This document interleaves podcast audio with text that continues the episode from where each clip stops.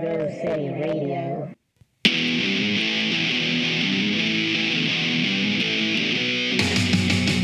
What's going on, everybody? Thanks for tuning in to Pogo City Radio. I'm your host, Andrew Bedlam. We're getting nerdy on today's episode, but before we do, let's check out the spiky tops.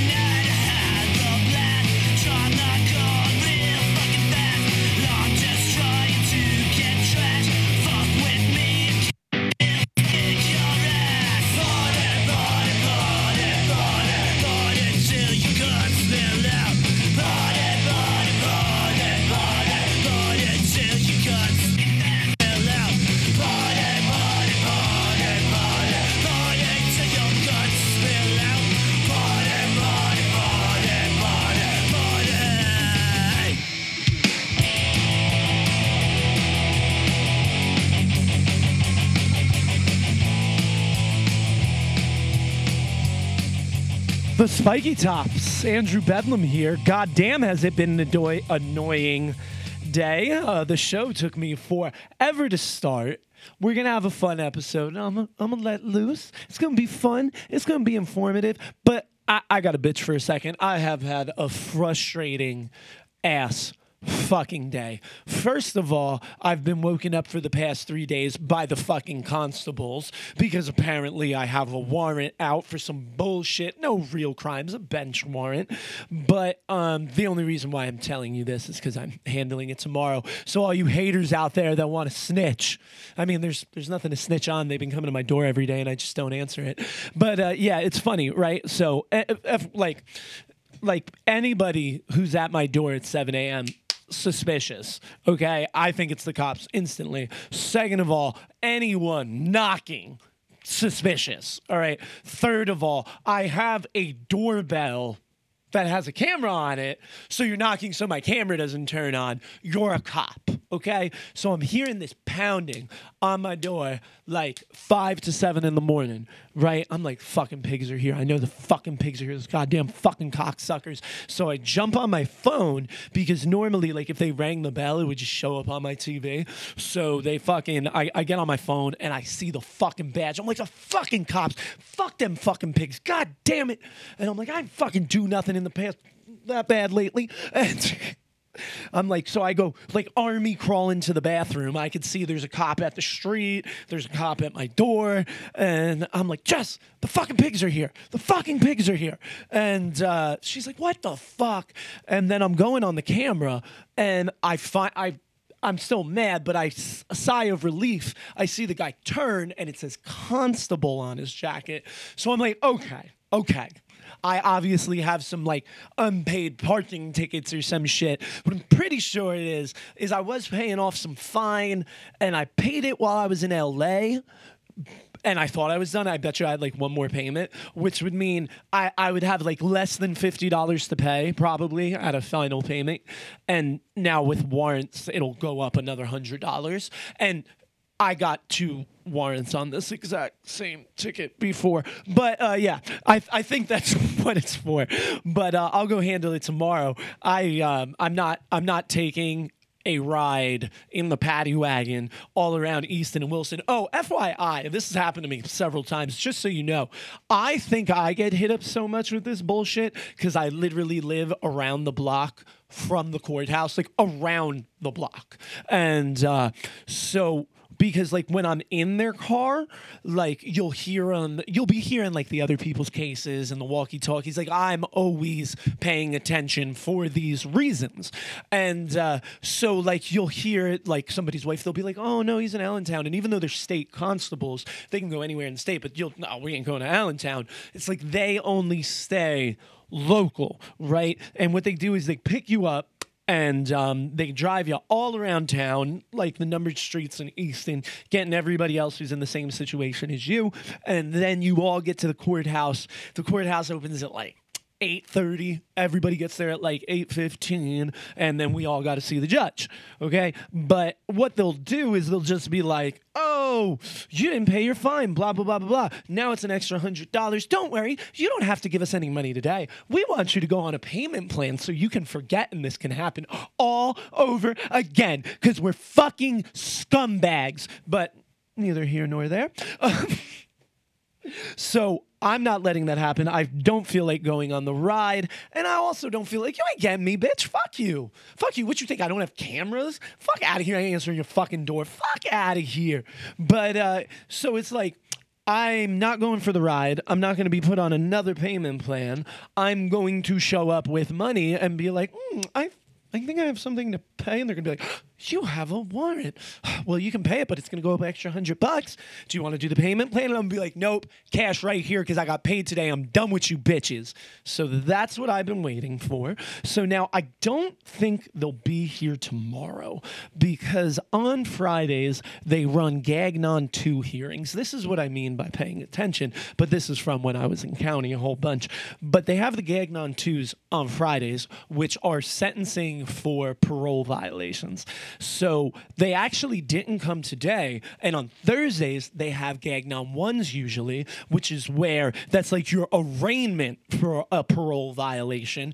Gagnon 2 would be your sentencing for a parole violation. So I don't think they send the constables around in the morning around here on Thursdays and Fridays because they're so backed up. It's scheduled already. And uh, so I'm pretty sure, like, hopefully they don't wake my ass up tomorrow because the next day they came and they were here at 6 a.m. So I figured I was the first stop that time. So once again, won't answer the door.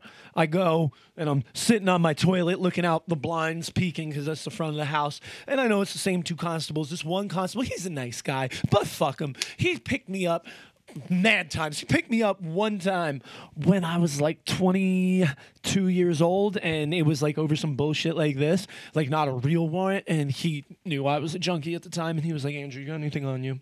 He goes, "Cause I'm gonna turn, I'm gonna turn around, throw it in the garbage." And I was like, "Cool, man." And I did, and of course I went back and got it later. But like he seriously let me throw away paraphernalia and product, and then it took me to the courthouse to go deal with the judge. And then the motherfucker drove me to my spot and I remember being like he was being all nice and I remember being like um you're gonna have to drop me off at the gas station. Like I can't have the people in the neighborhood seeing me get out of a cop car. That's not a good look for me. So I had him drop me off at the gas station on 13th Street and I walked down to like 11th but uh I, I don't like I'm gonna go deal with that shit. I want to pay it off in one shot because I know I know if I take the payment plan, this will just happen all over again, and it should have been done already. I've paid two separate hundred dollar fines for violations of like not paying the ticket, and now this will be a third.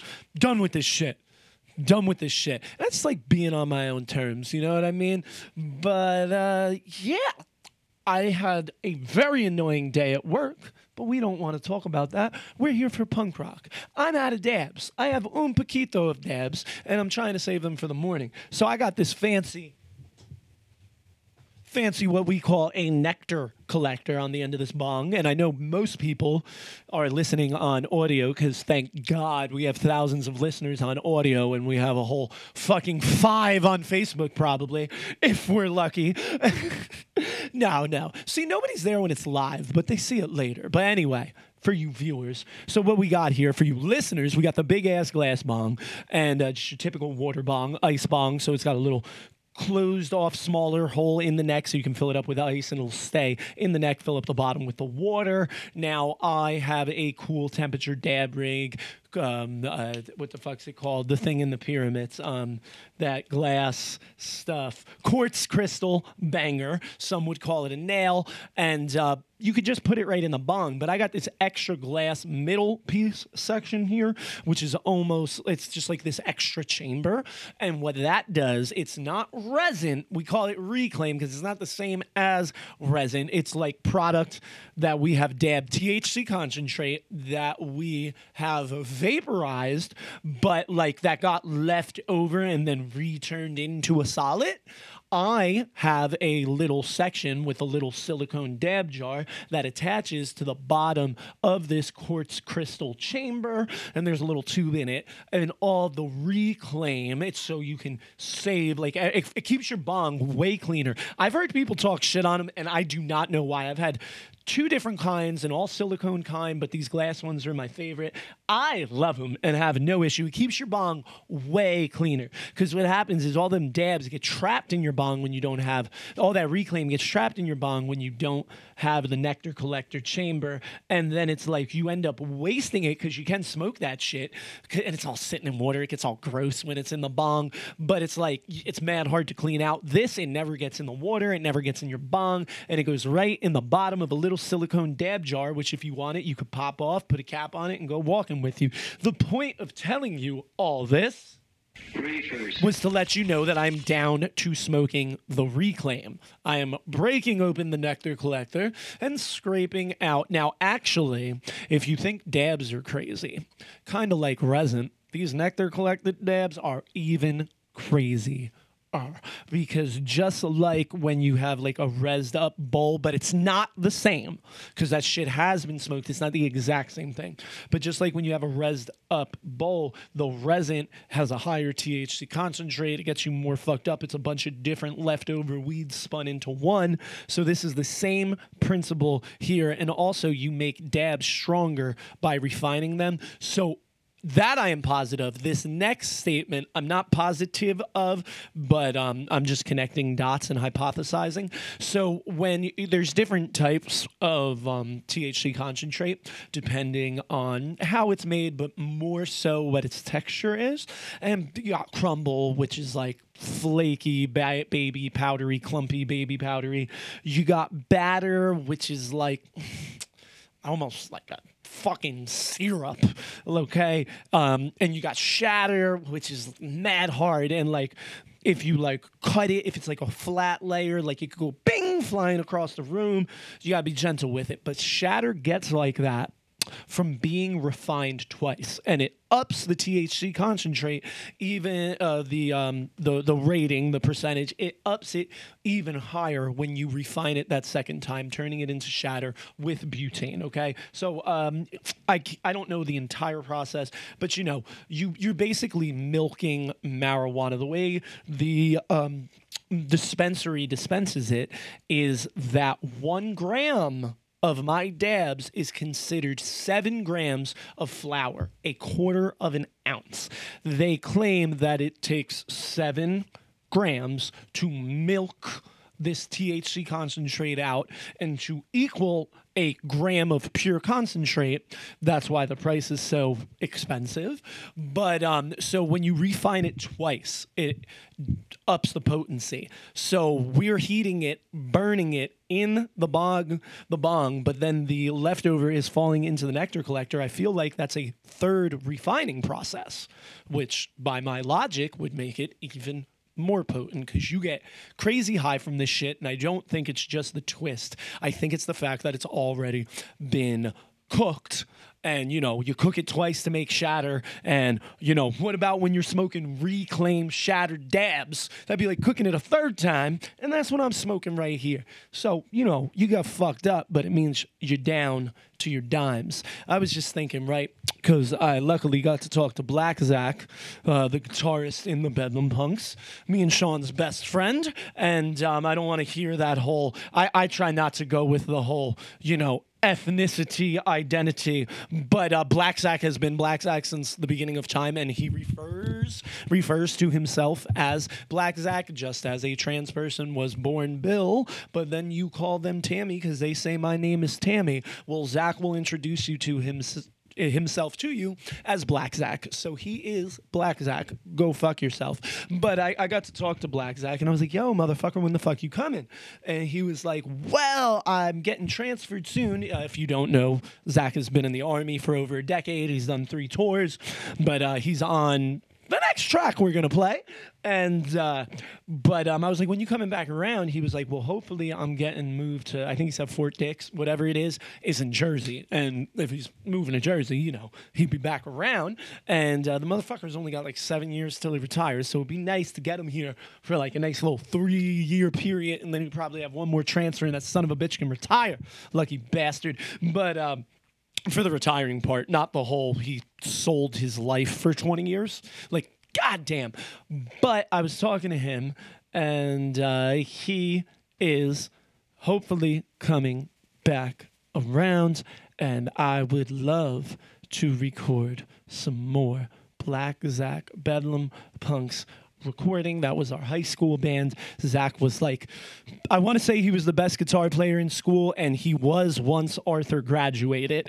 And if you guys went to our high school, you know who Arthur was. And if you didn't go to our high school and you're into grindcore, and if you're really into grindcore, you probably know October Skyline. And that band was out of my high school, and it was crazy because most of the members were still in high school, and like they like exploded in the underground, and like being right there, even though I was a punk kid, you know, the the, the same places would have the grindcore shows, and like we'd end up playing with them sometime, and uh, it was just like it was like they really like for underground high school kids like blew up out of nowhere and like got an album deal and went on tour. And i remember being like their cd is at best buy. Like what the fuck?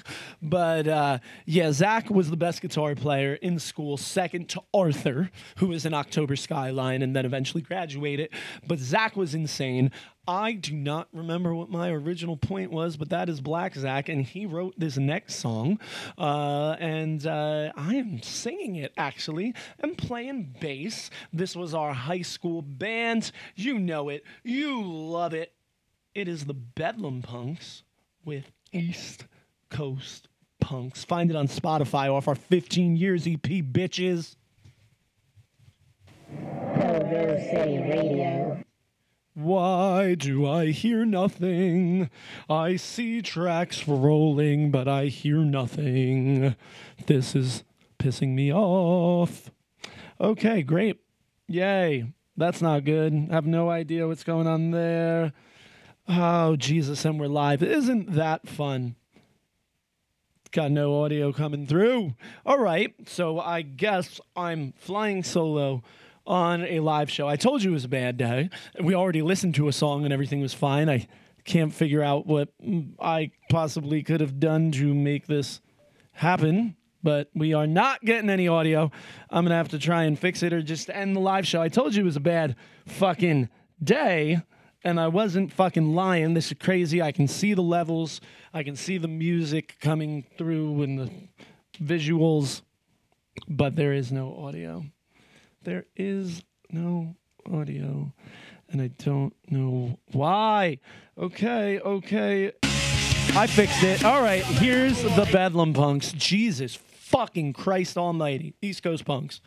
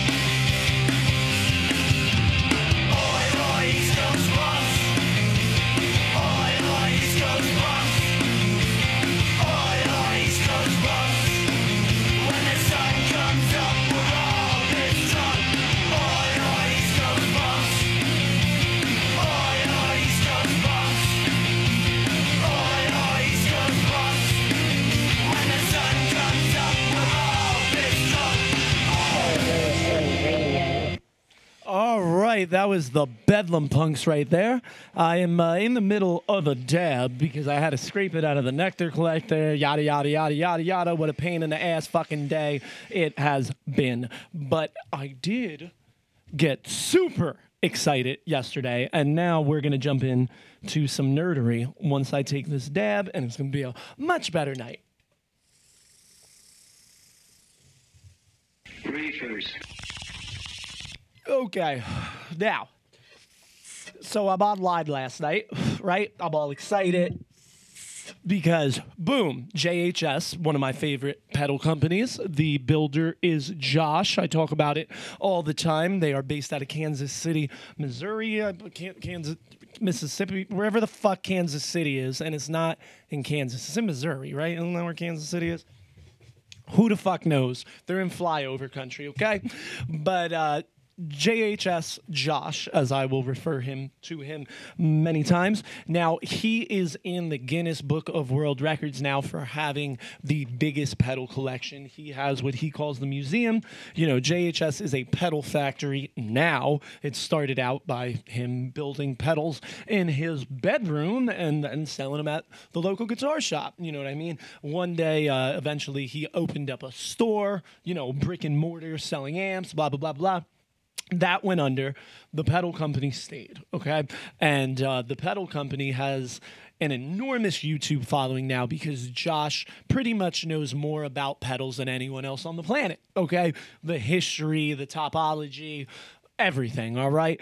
And um, he's definitely like one of the most trusted sources on information for pedals in the literal world. Okay, he's worked with pretty much any company you can think of. He's worked real close with Boss a couple times. He's, I believe, the uh, the dude, the CEO of Boss, is actually named Yoshi, and uh, he talks about him a bunch. They collaborated on the Angry Charlie, um, which was shaped like a traditional boss pedal. I'm just giving you some history on JHS, and uh, because they have a new product, and I think it's amazing, and I'm totally pumped about it. Uh, we're to do a bunch of little pedal history for you today as well. That's pretty much all we're doing, but. but uh, yeah, so Josh, uh, so now you know who Josh is. The company is JHS. Um, he has a great YouTube show. Like I said, definitely go give it a follow. But just keep. So now you know who Josh is and JHS. Now, the pretty much most famous, famous, most sought after, um, you know, uh, also semi the most hated because of all the hype but uh, it sells for eight thousand dollars used on Reverb. The Klon Centaur Professional Overdrive. Okay, now this was made by a man named Bill Finnegan, and he made the first one in 1994. Okay, now the first production model he made has a serial number of 002 because he considers the prototype, which isn't even in a housing, to be the 001. So the first Klon has a serial number of 002, and my boy JHS Josh has that Klon. He not only has that Klon, he has every model of the Klon, and they didn't change the circuit. They only changed like the housing and the decal. He has multiples of every version of the Klon Centaur.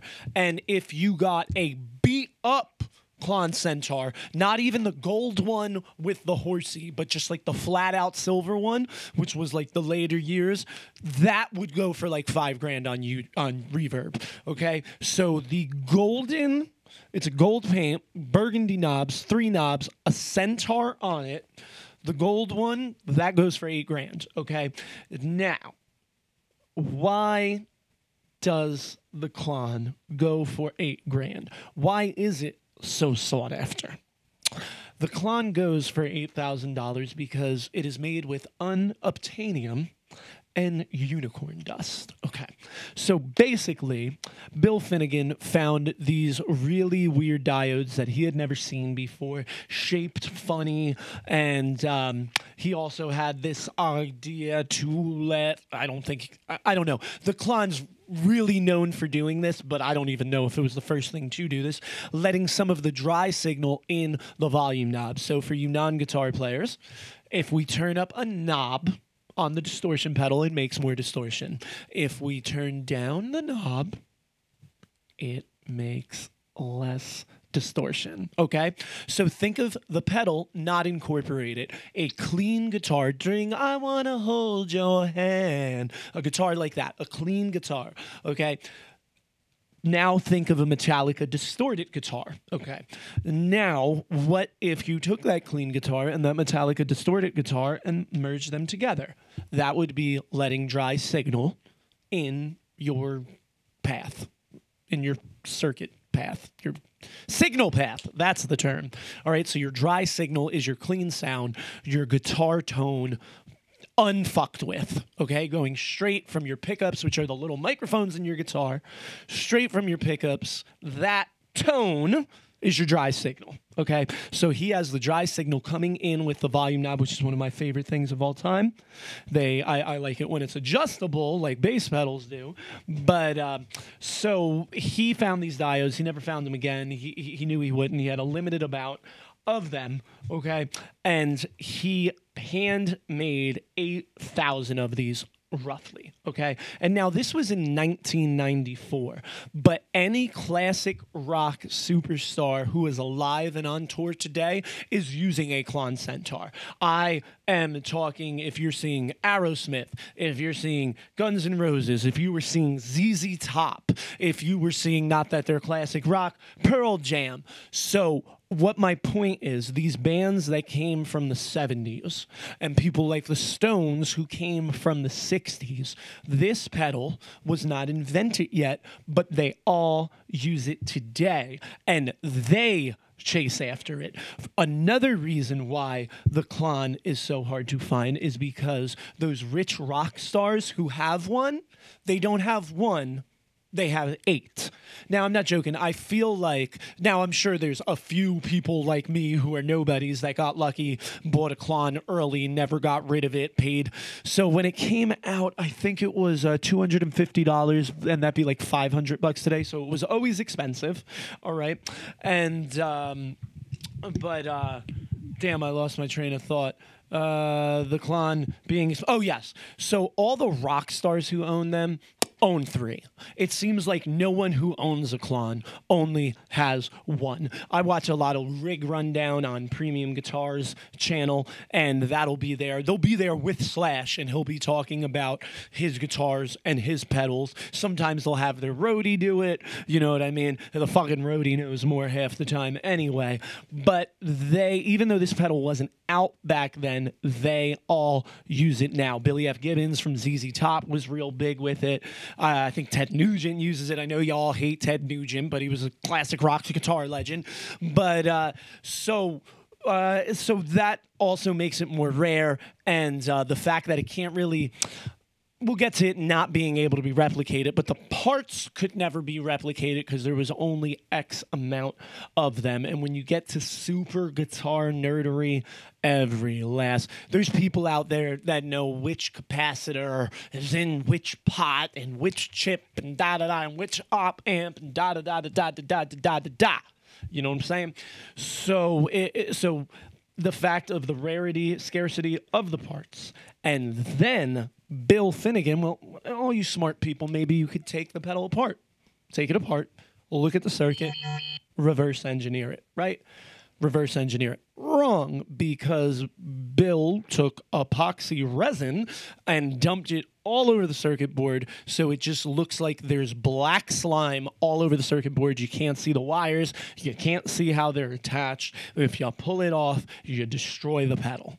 Okay, so we have scarcity, we have mystique with all the rock stars, all those guys who play with vintage guitars and want vintage tones, and everything's got to be vintage, and everything's got to be vintage, and everything's got to be vintage, except for my Klon from uh, 2006. I, I need my 2006 Klon, god damn it. So it came out in 94.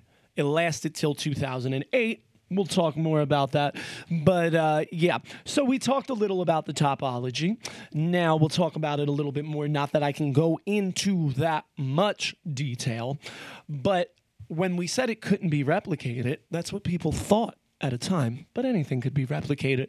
Honestly, the parts that are in this guitar have been in society since the 1950s. They've been in guitars since the 1960s. And that's when you're looking at it vaguely, as in the way it operates. It still is his specific diodes are still different, but you could have other diodes and make a replica as close as possible but uh, duh, duh, duh, why could so you couldn't get the schematic because it was gooped out. But ah, huh, I'm losing my train of thought because I'm a stoner idiot.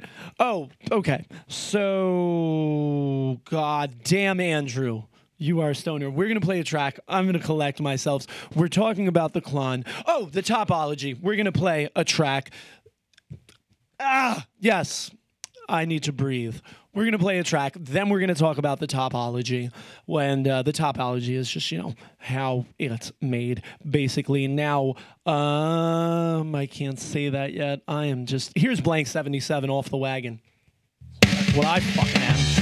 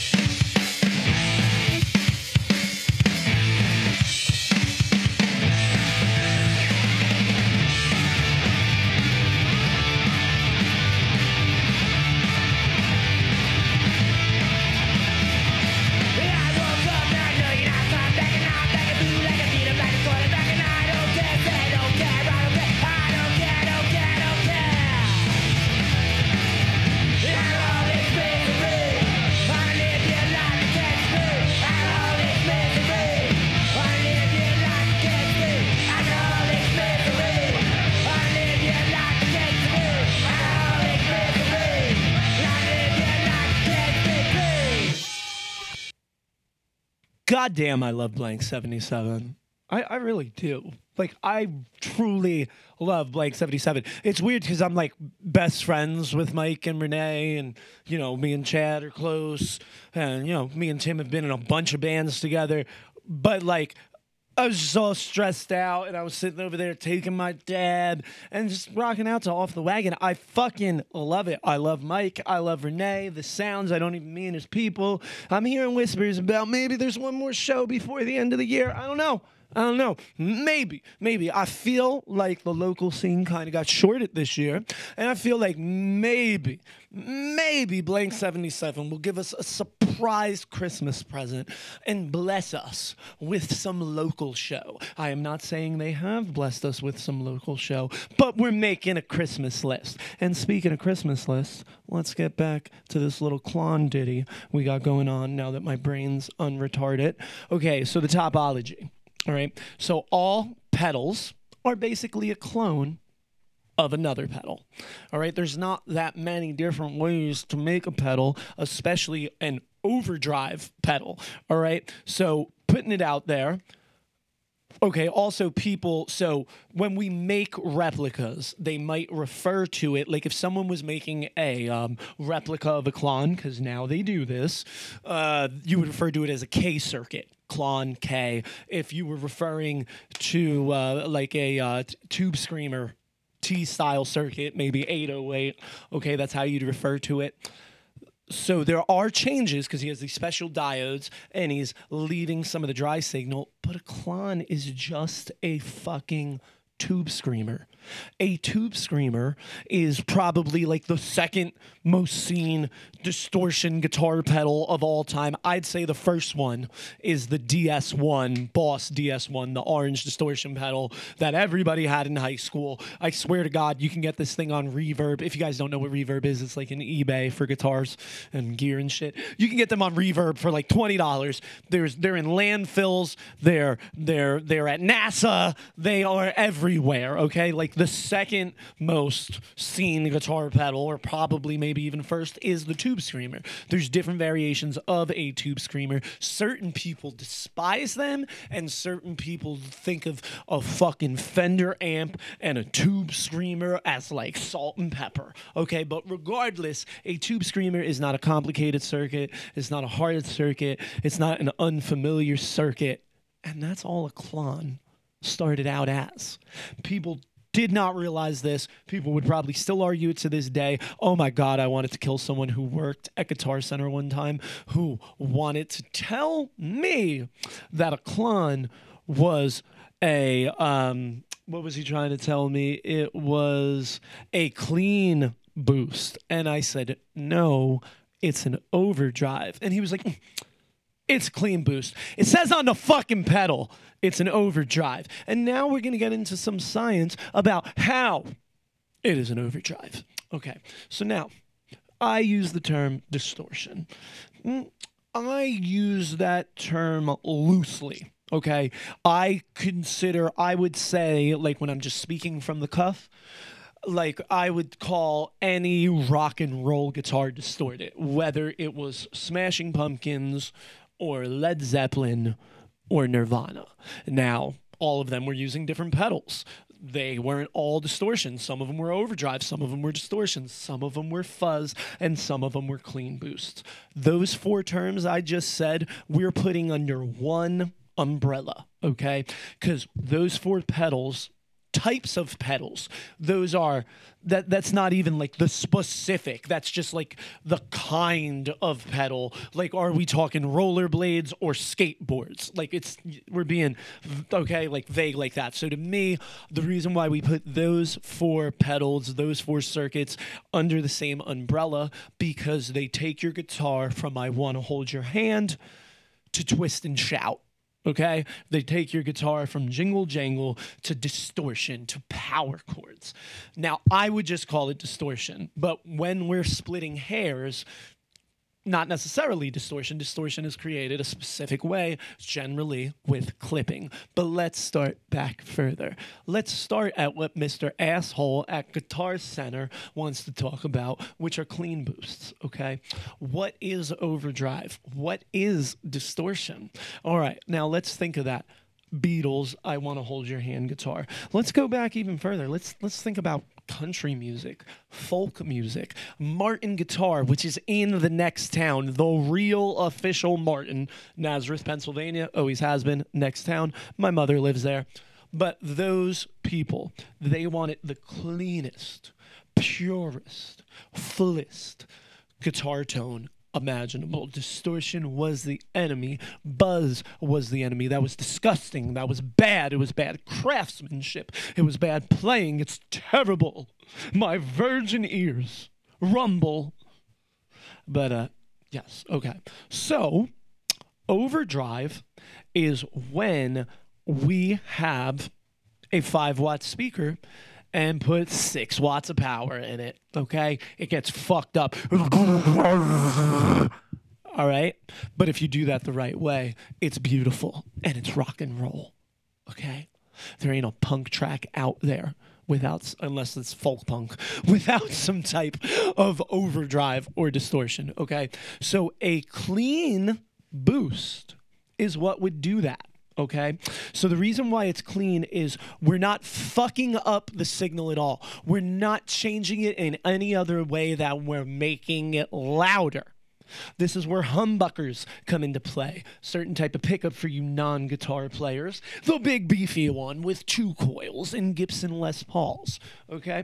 So what that is doing, think about it as an extra microphone. So if you look at a Fender Strats pickup, it looks like half of a humbucker because that's what it is.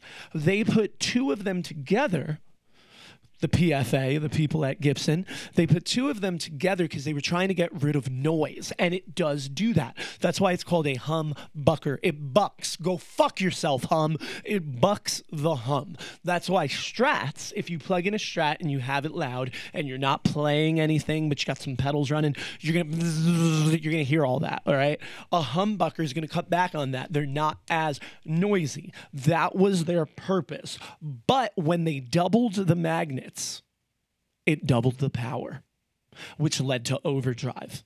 So now that microphone, that pickup in your guitar, it used to pair nicely with that amp. Maybe that amp was five watts and it only pushed four. Never overdrive. Now that amp is five watts, and instead of pushing four, you're pushing eight. All right. That is a clean boost. Okay. Now, an overdrive, a an overdrive, uh, it is similar, except it's not just volume. Uh, There is gain. Okay. So it has an extra thing. It's not just your clean signal louder. Now, just a quick little side tangent. Most people, and when I say most people, I don't mean the rock stars, I mean the assholes like me that would be on like the internet and stuff. They seem to favor the Klon as a running it like a clean boost. What do I mean by that? I just made a whole thing saying there's gain, so it's not a clean boost, and fuck that Guitar Center guy. Okay. But if you turn the gain knob all the way down, there is no gain. If you turn the gain knob down and the volume knob up, well, now you're running it like a clean boost. The pedal can do more. It is designed, it is intended to do more. You can use it like a clean boost. It is not itself a clean boost. All right. But most people use it that way. And this is the really funny thing about that. Like everyone's preference is their own preference. But like it just goes to show you how so much of everything is hype. Because everybody's like, oh, you got to use it as a clean boost. You got to use it as a clean boost. I, I hate the clone Klon as distortion when you have that gain knob turned down, you're not using the special part. That diode clicks in, and I've heard this from Bill Finnigan in interviews and JHS Josh. That diode doesn't even get anything running through it if you have the gain knob turned down because it's in the gain knob. So you're spending all this money to use a clean boost. You could make a clean boost in 10 minutes. You could buy a clean boost at the store for 50 bucks, all right? It's just more volume. You could get a humbucker and a shitty amp and that can be your clean boost. But well, it wouldn't be a pedal, but you got to do it with the volume knob. You know what I mean? Roll off the volume knob, you clean up turn up the volume knob, distortion. And if you have good pickups and you're ginger with the knob, you're not going to lose too much volume from 10 to 7. And you could just clean it up and get some compression, turn up that knob, go to full volume, max out that little ass amp. Now we have overdrive. Okay. So they're spending all this money on a pedal and saying it's the greatest thing ever, and they're not even using the special part. Okay. That just doesn't make sense to me. But see, we talked about the goop, we talked about the schematic. I've told you it is based off a tube screamer because in 2008, someone finally removed the black goop from the circuit, reverse engineered it, and posted it on the internet. Now, no one said this in the beginning, but it was pretty accurate. There are now 9,000 million quadrillion clone clones. Clone clones. Say that three times fast. I have one. I have the conspiracy theory. I am a clone virgin. I feel like a lot of people see, I'll at least put it out there. I have never seen an actual Klon, let alone played on one, let alone played on one enough to the fact where my ears would be trained. You hear all these assholes on the internet. And it's like, dude, the reason why, if you can see in that camera shot, I have so many pedals and I have many more than that, is because I didn't just want to listen to Josh and Bill Finnigan about you know, well, this pedal sounds this way. And if you turn that knob, it'll be like that. That's a good instruction manual, but I need the circuit. I need the pedal. Now I know what a Klon replica sounds like because I have my conspiracy theory and it's my absolute favorite. And the reason why I went with the conspiracy theory by Way Huge, which is my particular clone clone, my case circuit, is because I watched a shootout on Anderton's YouTube change, YouTube channel, which is a like huge guitar store in England with a cool demo uh, YouTube channel, and they had every Klon clone that they had at the store and they did have an actual silver Klon so remember the styles changes nothing of the circuit Okay, so Silver Klon, just a later time period, probably into the 2000s, but still made by hand by Bill Finnigan the same way. Okay, so they had a Silver Klon, and then they had all their replicas, all their clones, and I listened to the whole hour and a half video, and I absolutely loved the Way Huge one, and I thought it was the closest, so I went and bought the Way Huge one, and that is what my ears think of a K circuit, even though I have never actually heard a K circuit, as many people, most people, have not. But uh, they reverse engineered it, and it was pretty much a tube screamer. They didn't have the special parts, but you can use different diodes, and people get it close. Once this happened, Bill Finnigan decided it was time to get out of his garage and to uh, mass produce this a bit more and, uh, you know, cut cost, production, baby. And he made what is now known as the KTR. FYI, Klon was supposed to be the company name, Centaur would have been the model. I, there may be other Klon pedals. I don't know of them. I'm sure there's like some rare ones Josh has or something. But um, so he started making the KTR. I don't know if it was in 2008. They stopped making the Klon in 2008. Shortly thereafter, they started. Nope, I remember when. Okay, so they stop in 2008 calls it quits. All right. All the replicas are coming out. That's the real story. Now, JHS Josh at this time is in communications with Bill Finnigan. He doesn't want to step on his toes. And he's like, I can make this circuit. Bill, is it cool if I make this circuit? And Josh says, Bill doesn't even say this. Josh just puts it out there. He goes, if you ever decide you want to remake it or get back in business, I'm out. I'm I'm discontinuing it that day and I'm done. So Bill Finnigan gives Josh his blessing. And Josh makes what I believe he called the Klon replica. So, between my love for Josh and JHS, my love for pedals in general, and the obvious mystique of the Klon, of course, I would want the JHS replica, especially because Josh only made it till 2012, because that's when Bill Finnigan came back with the Now, uh, FYI, on the KTR pedal itself, it's the same itself. It's the same shape, same knobs, but it's it's painted burgundy instead of gold, and it has like white writing on it, and the inscription on it says kind reminder colon and this is from bill finnigan kind reminder the ridiculous hype that offends so many is not my making.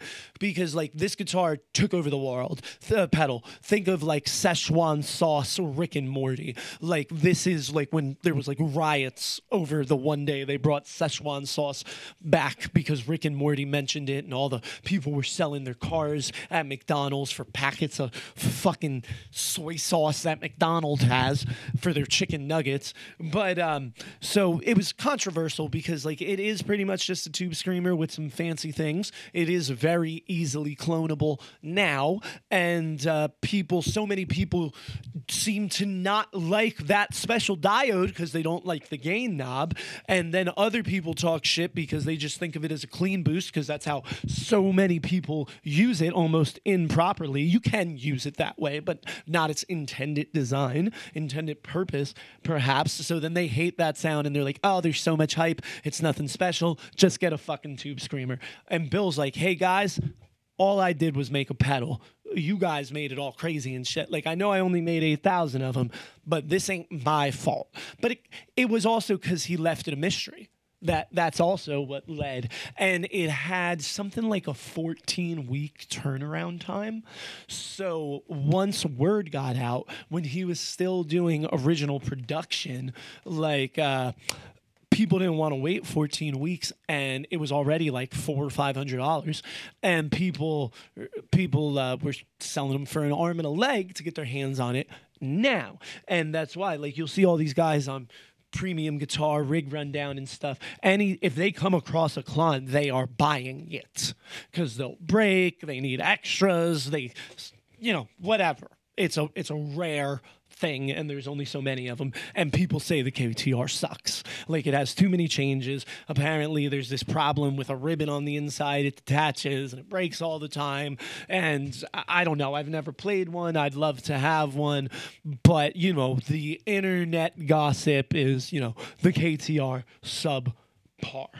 Now, I am excited because I have been telling Jessica all season long, all season long, so you know, two weeks, that I want some build your own pedals. See, JHS a couple years ago teamed up with Sweetwater and they have pedal kits where you can get the JHS pedals and, um, you know, you got to solder them all together and you build the pedal. They give you the schematic. Josh even has videos on YouTube that walk you through them. And I was already saying that I wanted some build your own pedals. And then yesterday, Josh posted a video about not a Klon his new DIY build your own Klon kit that just got released yesterday. So not only is it a build your own Klon kit, it's the specific schematic to how he made his Klon. So I will be making the JHS Klon, which has the JHS mod in it, which offers in clipping, which we're going to get to because we were talking about um, overdrive versus clean boost. We're going to go further down that line. But Josh came out with this build your own JHS Klon with the mod and it's solderless. So I was back and forth on that because I'm curious of how well that how that really works. Uh, but Josh knows what the fuck he's doing. Who am I to question? But um, I also like I've soldered a couple times. I've changed guitar pickups. I I wanted to practice soldering in my pedal kit, but I was like, no, wait, I absolutely, it's the only way you can get the JHS clone because he stopped making it. And now that's astronomical because he made it for an even shorter time than Bill Finnigan made the real fucking clone. All right. So it's like the only way I can get my hands on a JHS clone. It's only $99. And I was like, you know what? Maybe I should start solderless. I'll I'll have more of a chance of like being successful my first time. That'll be my first pedal. It'll go nice and smooth. I'll get a more general understanding of how everything works. See, I want to be this nerd who knows the difference between the diodes and the chips. I understand their purposes, but like, I don't know what a fucking 702 capacitor sounds like to a 406 capacitor. I- don't even know if those are real numbers. So the re- the way I feel like getting into that, just like I got into the sounds by getting the pedals, is now I want to build the pedal. That's how you're gonna find out what each little part really does. And then I wouldn't do this to the first one I did. As I continue to buy more pedals, well, that's when you start changing parts around, which would then be a pedal designed by me. You know what I mean? And I would base it off whatever topology. But all you got to do is change a couple parts and it's a different fucking pedal. So that's eventually what I would want to do. So it's like I want the JHS clone, and this will be an even easier introduction. And I can make this, and I can have the JHS clone get one pedal under my belt, and then I can get some of the soldered ones. So I'm totally pumped about that. Christmas all the way. You know what I'm saying? So why don't we give us a little uh, Christmas present? I'm sure this will definitely get us muted, but uh, we always do our Christmas shows. I got some punk rock Christmas carols for you motherfuckers. You know it. I got plenty. I got new ones every year. But we're going to start off this holiday season with Run Rudolph Run by my man Lemmy. Bitch.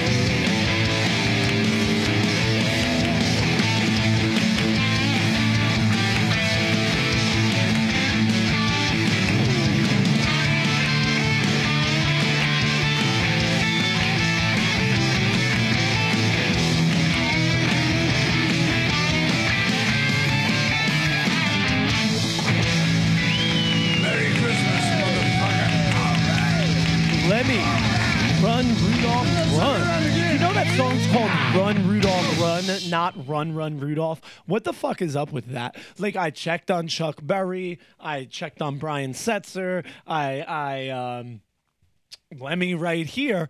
Uh it's Run Rudolph Run is the title of the track, not Run Run Rudolph. Like what the fuck, Chuck? Uh, yeah, I'm a poet and didn't know it. But yeah, so that's the story of the Klon. I am going, I am hoping in my Christmas stocking to get the not a Klon.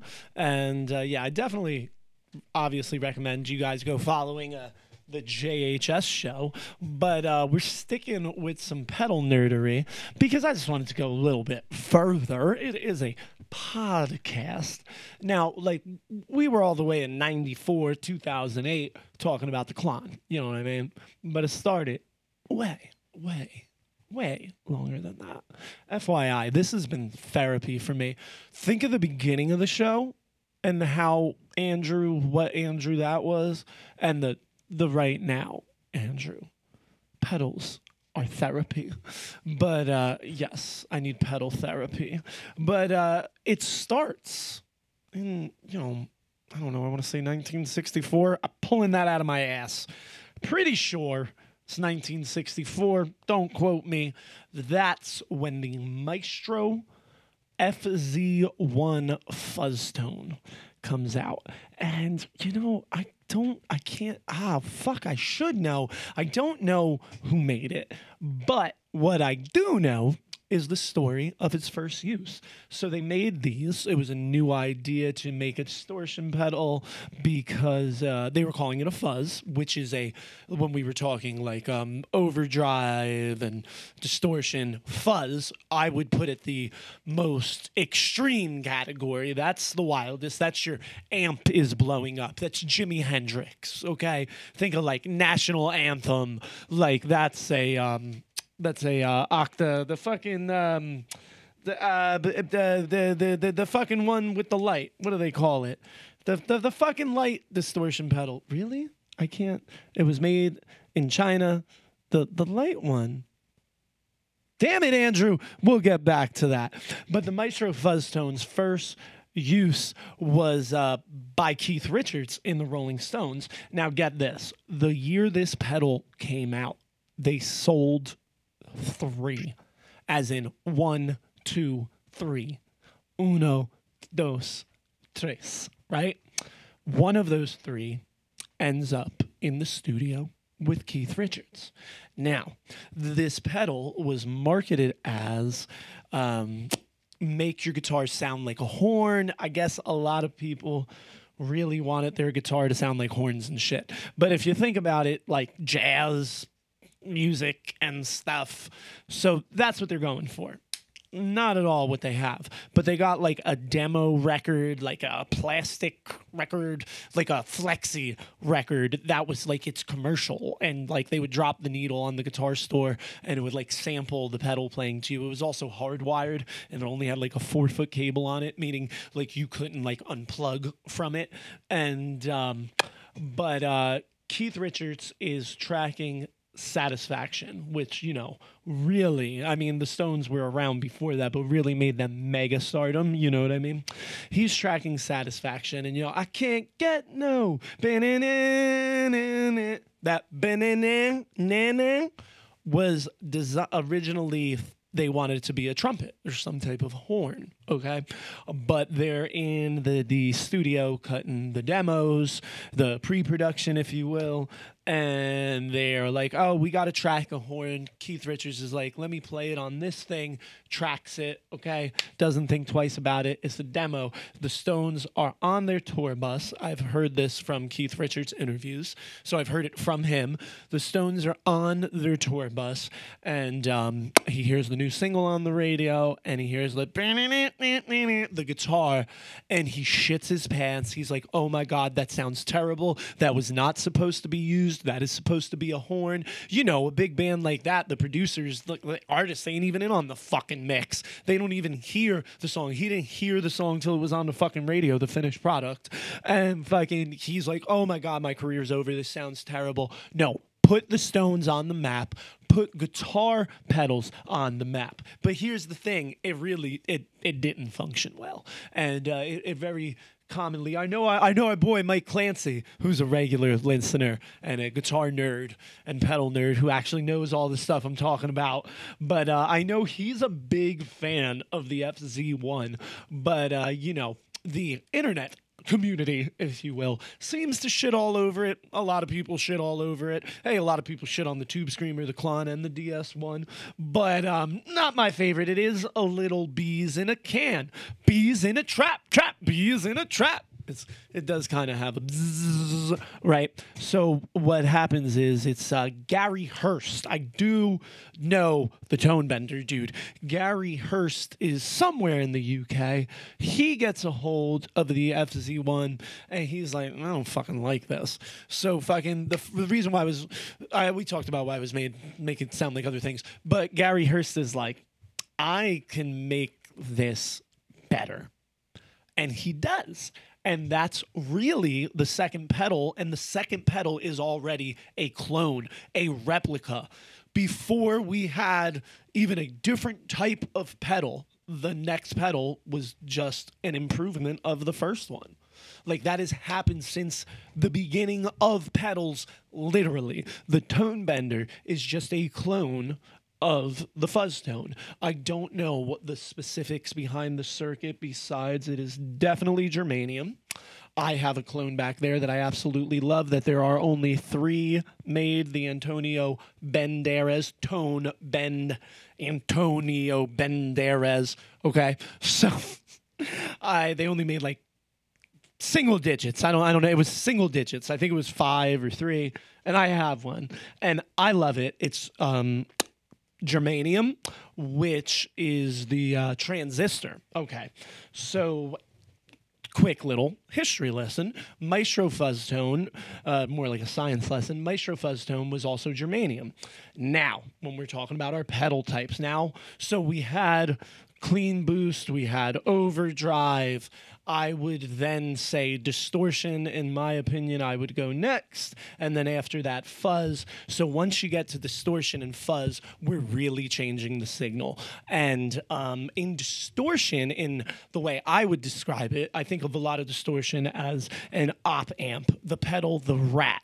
Now, they make the sound louder for distortion. So think of your audio signal. Think if you were looking at a computer and it was recording sound, sound waves. Do you guys know what sound waves look like? All right. So if you think of it as a like a thick squiggly line, right? Now it's kind of like Cookie Monster came and bit a chunk off the top. Think of a cookie and then you bite it and you got all the teeth marks in there. Now that cookie was our sound wave, but now we just bit into it and we ripped it. So a common misconception, distortion is not louder when created with a distortion pedal. Distortion is actually taking away from your volume signal, uh, which means it's got less volume, which I can't describe as any other way besides lower. okay? They're ripping away from it. But they're boosting it first, and then they're ripping away from it. In the case of the rat with an op amp, the op amp is like biting it. The op amp is Cookie Monster, all right. And now we have a ripped piece of paper. Just think of a ripped piece of paper. Now it's all chunky and jagged, and our sound is all jagged and chunky. That is distortion. Now, fuzz, fuzz was uh, basically, we're going to talk, I don't, okay, I'm not an expert, people, okay? But in fuzzes, what is typically important is the transistor and what is in that transistor. Now, that's kind of like adding gain. Okay. So when we were talking about the clean boost, there was no gain. Overdrive, there was. Okay. Now we're talking about how we amplify our sound. Like the clean boost was just making it louder. But how are we doing it? We're going to do it with a transistor.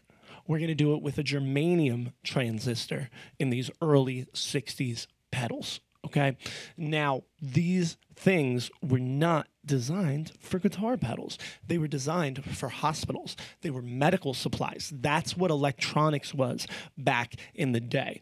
And germanium transistors had a real problem and people literally died because germanium gets fussy with a temperature change. Okay. So germanium pedals literally sound different if you are in the desert or if you were in Alaska. The temperature fucks with the germanium, which is an element found on the periodic table. It fucks with that and it makes your pedals sound different. Duane Allman from the Allman Brothers is famous for keeping his pedals in the fridge. And um, I don't know. He just thought it sounded better. I don't think they knew the science behind it, but that's why he liked it with a when the germanium was colder. Now, because of this problem with temperature, they later changed the designs of the medical equipment and they used silicon, another element from the periodic table. And then people started using silicon transistors. So in fuzz, we're using a transistor to make our signal louder to create a distorted sound. I don't want to call it distortion for labeling purposes. I would normally, but So they're creating a distorted tone by amplifying with a transistor. And they definitely, silicon definitely sounds different than germanium. And germanium sounds different from itself. Meaning, if I have three tone bender, tone benders are always germanium. Uh, if I have three tone benders in front of me made by Gary Hurst, each one of them to a person with you know ears who's monitoring each one of them is going to have a different sound in the same room on the same day okay? So that is both a blessing and a curse all right? Because it's like what that means is your fucking tone bender can be 10 times better than your buddy's tone bender.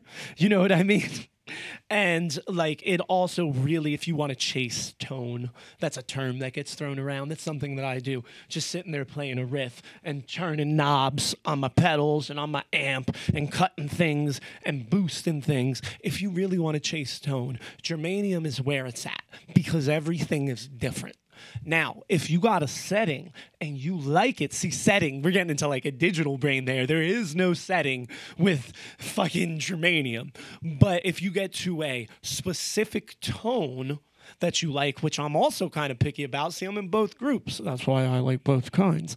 But so if you're pickier, now maybe silicon's where it's at because silicon's going to be the same every time.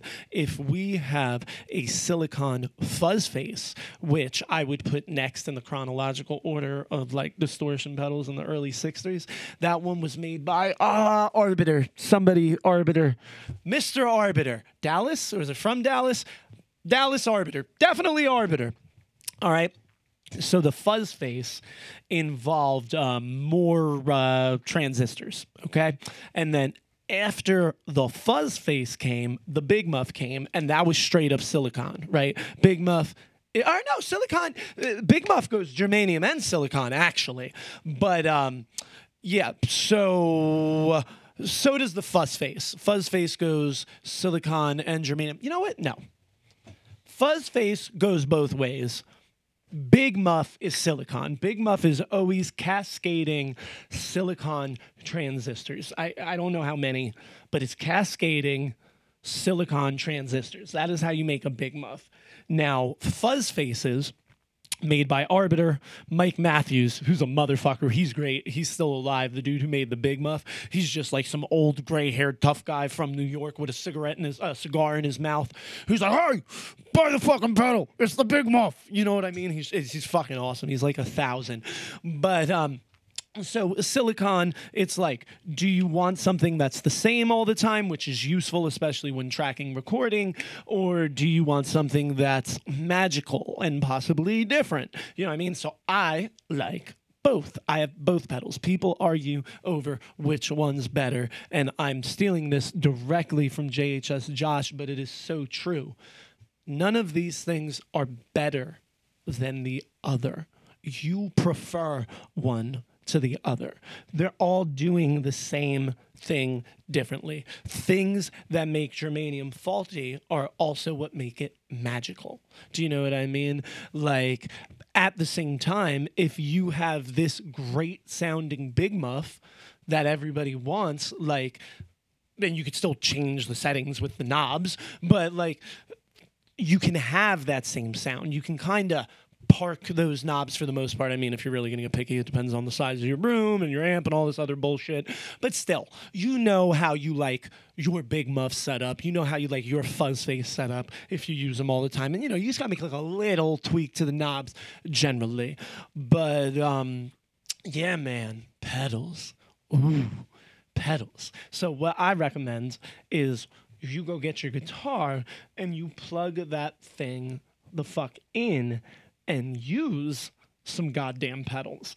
Play your guitar, rock the fuck out, just like the Street Brats are gonna do at 40 Fest year. Ah, that was that would have been so great. Just like the Street Brats are gonna do at 40 Fest this year. Here's the Street Brats with Dead End Kids.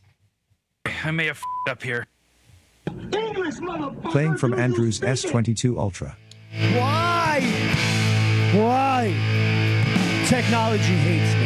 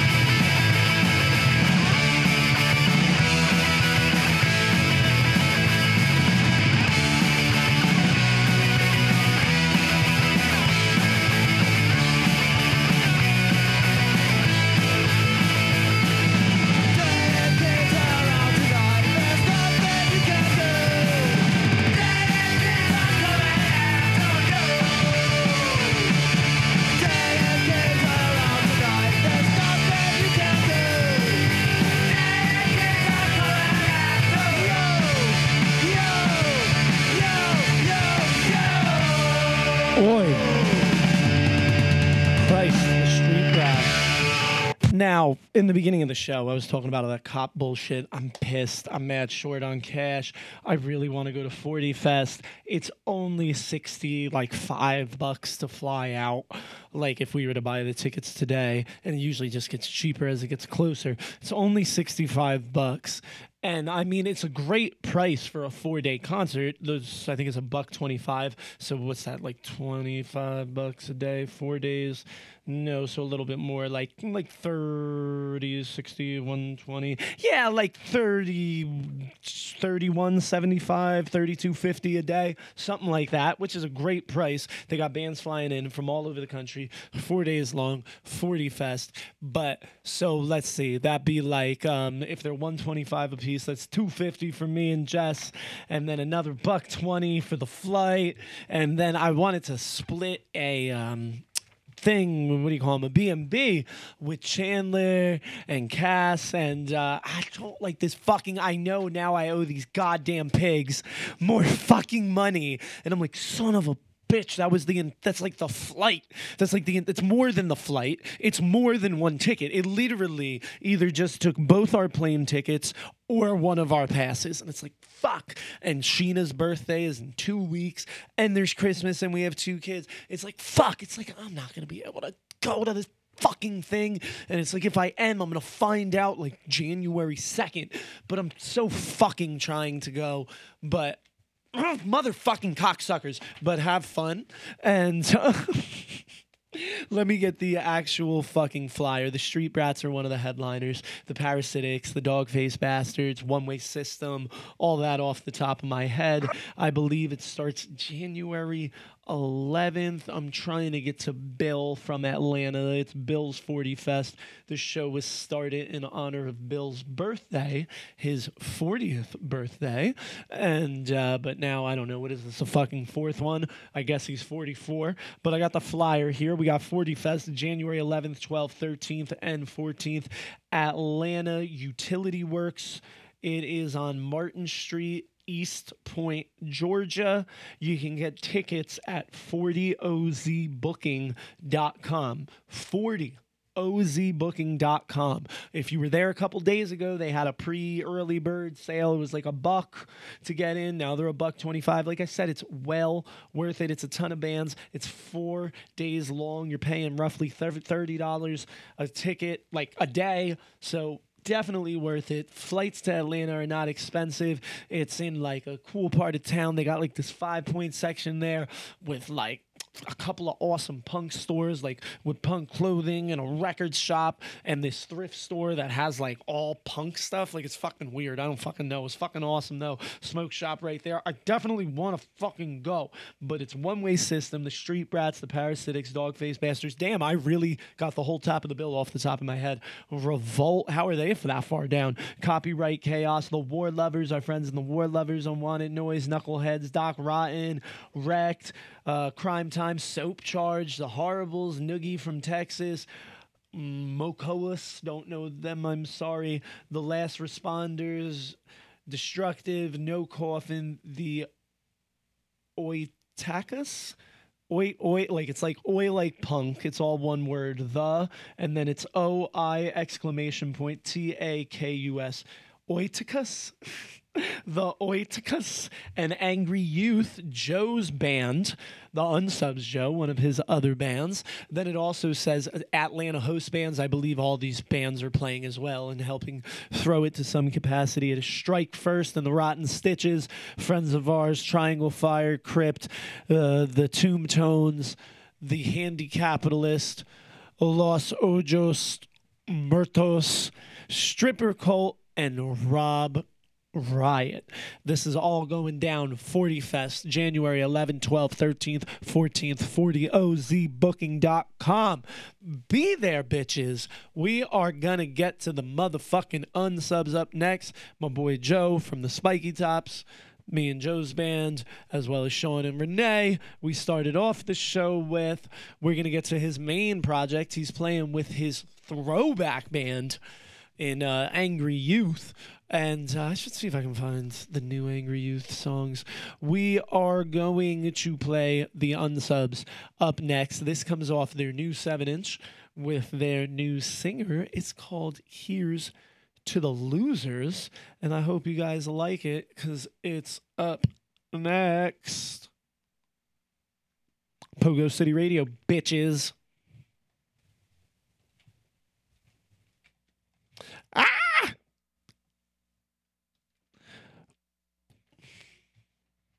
Oh, we are just like not not having a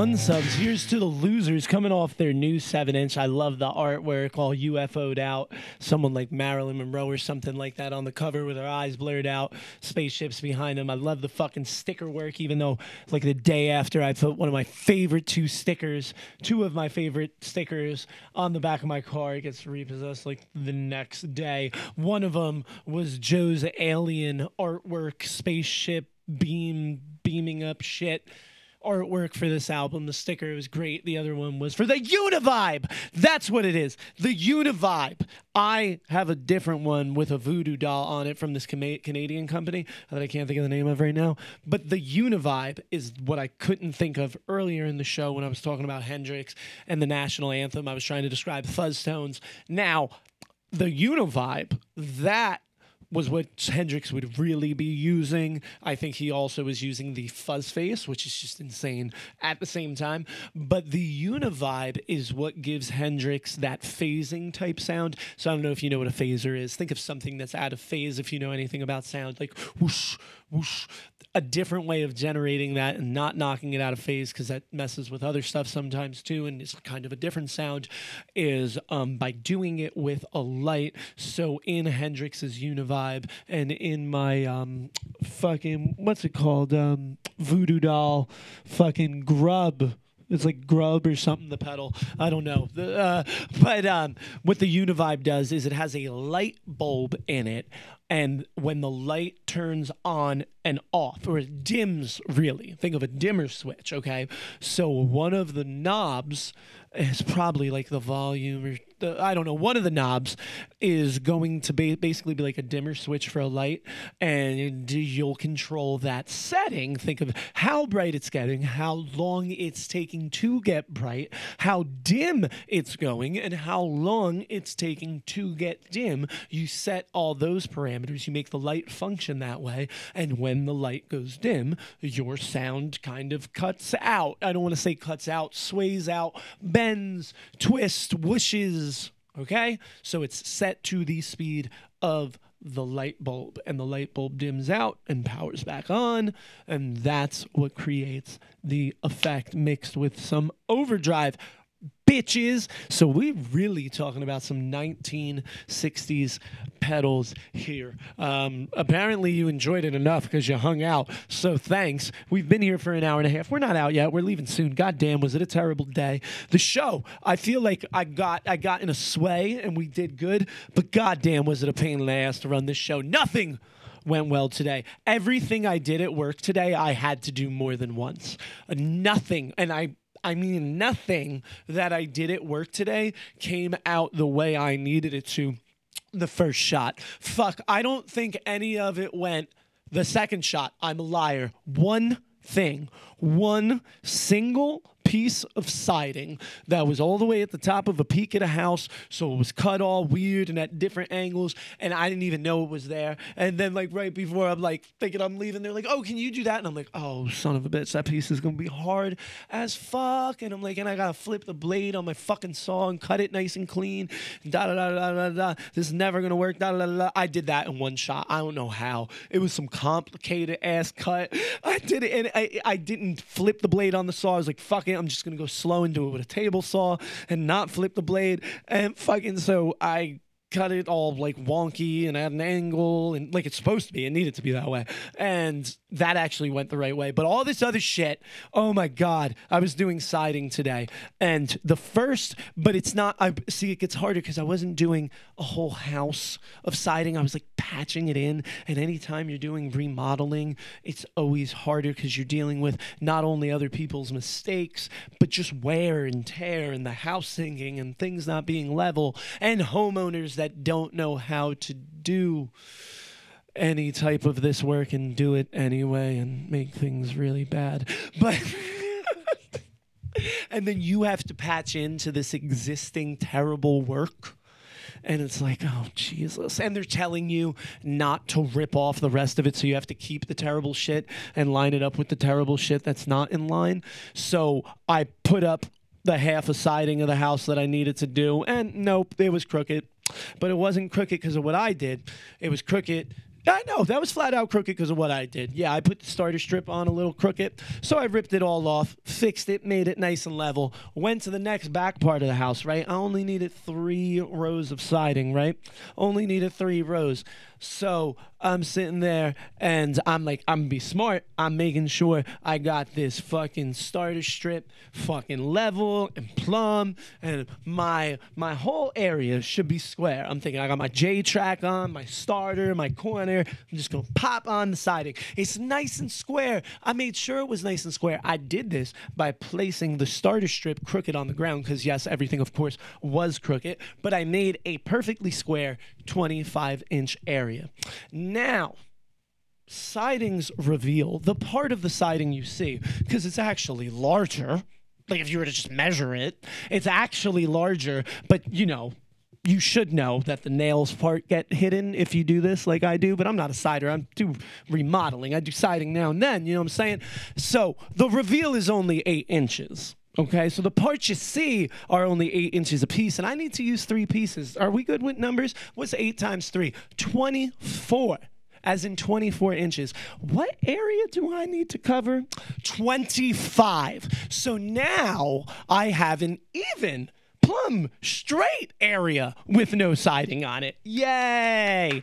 And now normally this wouldn't matter because you just keep going up to the top and then the top piece you would cut. That happens all the time. And then you tuck it into the J and you're good except I'm leaving the top pieces on. So I would just, what am I gonna do? Have a one inch piece of molding in the middle of one fucking wall? Nope, gotta rip all that fucking shit off. Even though I made the starter strip all nice and even fucking asshole an inch, I should have fucking known. It's an eight inch reveal. It's nine inches with the part that gets hidden, but it's only an eight inch reveal. Eight times three is 24. Had it been nine inches, it would have been 27 and we'd have been fine. But no, no. Okay. Now there's more shows. oh, Renee, I, I went on that. Uh, oh, cool. Blanks 77 custom pedal. Now, uh, I believe Dan, I know I got sidetracked here. I was going to Renee's text messages and I saw something else. I believe Dan from South Class Veterans and his wife, they bought Renee what looks to be, I'm assuming maybe a clean boost. It has one big knob, some type of overdrive, but is black and it says Blanks 77 all over. It says overdrive, so maybe that's a gain knob. If, if it's it's either a volume knob or a gain knob, and the difference is how we are generating the volume, right? But whatever it'll do, it'll overdrive amp. And now Renee uses the Mesa triple rectifier, so she has plenty of game, but she will use a pedal like this when she's using like backline. She's not a pedal person like I am, but Renee is using backline and she needs a boost. She'll use her pedal then if she doesn't have her head with her. Like, and that's actually happens, I would say, at like some of the bigger shows when she can't take her with her. But yeah, so the boost, she got this custom Blanks 77 boost, totally awesome. What I was really looking for was this flyer, and it is Steve Zing's annual Black Friday bash. This is going down at Dingbats in Clifton, New Jersey, November 24th, talking about Black Friday. $10 at the door, 8 p.m. Shop till you drop and then go pogo, bitches. Be a consumer and, and go buy commercial products and then repent for your sins at. the fucking punk show in Pogo the Night Away with Renee and US Chaos, plus the Zombie Mafia and C plus special guest DJ Bobby Dooley. And uh, yeah, it's going to be a good time at Dingbats. Oh, the headliner is mm, uh, what is that? It's all written backwards. Mourning Noise. Mourning Noise. I didn't even see it. It's written at the top of the flyer like differently, and some of the letters are backwards. But we got Mourning Noise, U.S. chaos, zombie mafia, C plus at Dingbats Black Friday. Now I won't be able to be at this because my family is going with Tamar's family, Jason and Tamar from. Uh, the fuck is that called? Hostile City and uh, Punks and Skins with Purpose. Uh, they're having like a Friendsgiving they always do on Black Friday. So we really like going to that. So we won't be able to go to the show, but if you guys are in the Jersey area, go check out US Chaos, Mourning Noise, The Zombie Mafia, and C. Plus, it's only $10 and it's at Dingbats in Clifton. Tay, I feel like there was another show we talked about 40 Fest. Oh, Mike Ramirez's Toy Drive. Now, Mike Ramirez from the Despised NJ, who we're going to be getting out of here with in just a moment. He does the uh, Poor Man Inc. Uh, Poor Man Inc promoting, booking, whatever the hell you want to call it. Him and I believe Stomp Out. Now it's not Stomp Out Animal Abuse anymore. It's just Stomp Out. Uh, they got a toy drive going on. Poor Man Inc. NJ Christmas Toy Drive 2023. This is a Sunday matinee. Bring the kids and bring a toy. PLP Clubhouse, an awesome place. You can see it on uh, Pogo City Radio's YouTube. We got some videos on one side it there. Go check it out. Give us a subscribe over on that platform. But the PLP Clubhouse is in Toms River on 8th and Morningside in Jersey. We got Dab Nebula, friends of the show, OC Rippers, Born Tired, Gray Cell, Tear Gas, and Poison IV starts at 3 p.m. This is a Sunday all ages matinee. It is a toy drive. I believe you get entry with one unopened toy. Yeah, so bring an unopened toy per person. So you got yourself, you got your girl or your dude, your kids. Bring four toys then. You know what I mean? Go get stuff get whatever. It's just gotta be new in a box. Grab them from the dollar store. Go help out a cause. See a bunch of great bands. You could be a dick and pay ten dollars. I just feel like that's kind of lazy. Go buy some fucking toys, you bum. But uh, Sunday. November 26th, Stomp Outs Toy Drive. I am Andrew Bedlam. Before we get out of here, though, I got to remind you to go over to Pogo City HQ. Now, look, yo, Pogo, the reason why the last episode took so long to come out was because uh, Pogo got shut off because the payment did not go through. Surprise, surprise. And uh, yeah, so you guys could totally. It was the first time in it's been seven and a half years.